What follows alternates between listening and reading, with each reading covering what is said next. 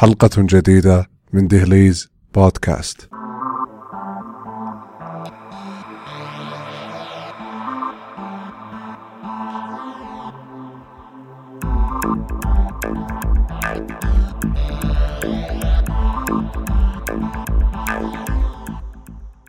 مثلث برمودا عرش الشيطان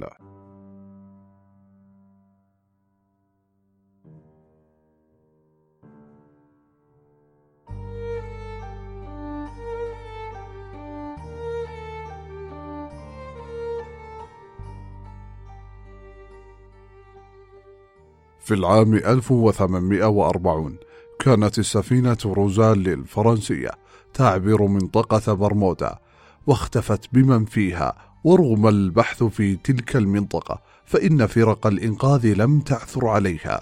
ولكن تم العثور عليها بعد فترة سليمة من دون أذى خارج مياه منطقة برمودا غير أن المفاجأة كانت في عدم العثور على أي راكب أو ملاح على متنها. وفي سنة 1881 كانت السفينة إلين أوستن وهي ناقلة بضائع أمريكية تبحر غرب جزر الأزور وصادفت سفينة أخرى مهجورة وعلى الفور تشكل طاقم للكشف عليها وبعد وصولهم انقطع الاتصال بهم.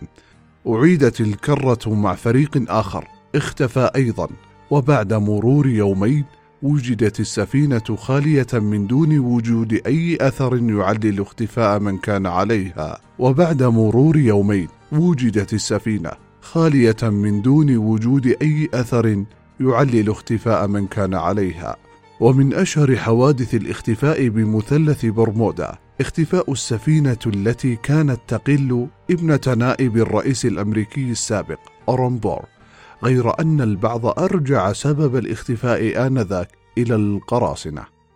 ولا بد من ذكر الحادث الذي تعرضت له الباخرة اليابانية في شتاء 1924 وكان برج المراقبة حينذاك على تواصل معها بطريقة البث الراداري حين حصلت المفاجأة إذ وكأن شيئا اعترض مسار الباخرة وأوقعها في مأزق وقد أرسل طاقمها إشارات إنذار متتالية.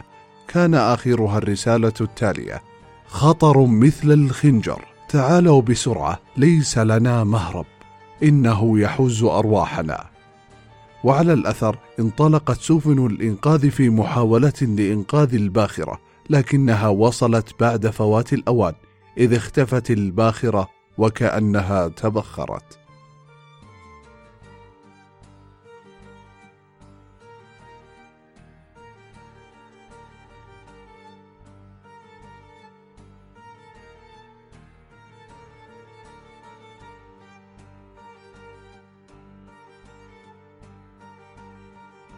مثلث برمودا. إنه يقع في الجزء الغربي من المحيط الأطلنطي المجاور للساحل الجنوبي الشرقي لولاية فلوريدا الأمريكية ويشمل فلوريدا وجزر برمودا التابعة لبريطانيا. وتعتبر النقطة الأعمق في المحيط الأطلسي. خندق بورتريكو الذي يقع ضمن إحداثيات مثلث برمودا.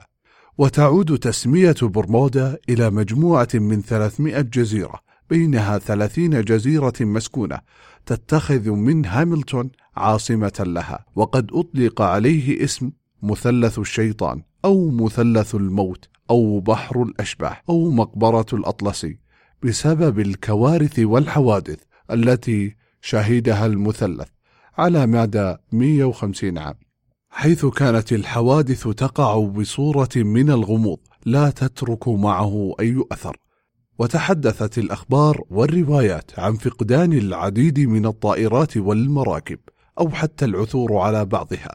ولكن من دون العثور على أي كائن بشري أو أي جثة وهو الأمر الذي حير العلماء. أما الأسباب فقد اعتبر البعض أن الأخطاء البشرية واحدة من أكثر التفسيرات المذكورة في التحقيقات الرسمية لفقدان أي طائرة أو سفينة.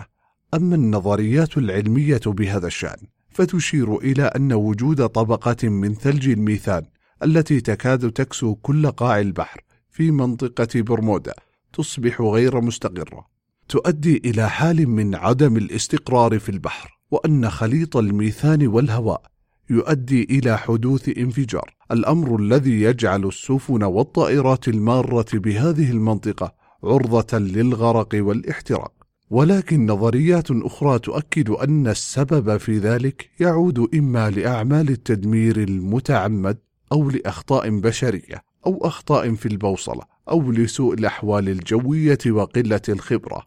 وفي الآونة الأخيرة أشارت العديد من الوثائق إلى زيف الكثير من الأقاويل عن هذه المنطقة، فالعديد من الوكالات الرسمية اعترفت بأن عدد وطبيعة الاختفاء التي في مثلث برمودا كانت كغيرها في باقي المحيط لا أكثر. شكرا لاستماعكم لهذه الحلقة من دهليز بودكاست. استفساراتكم واقتراحاتكم على حسابات البرنامج. يوما ممتعا واحذروا السفر بحرا.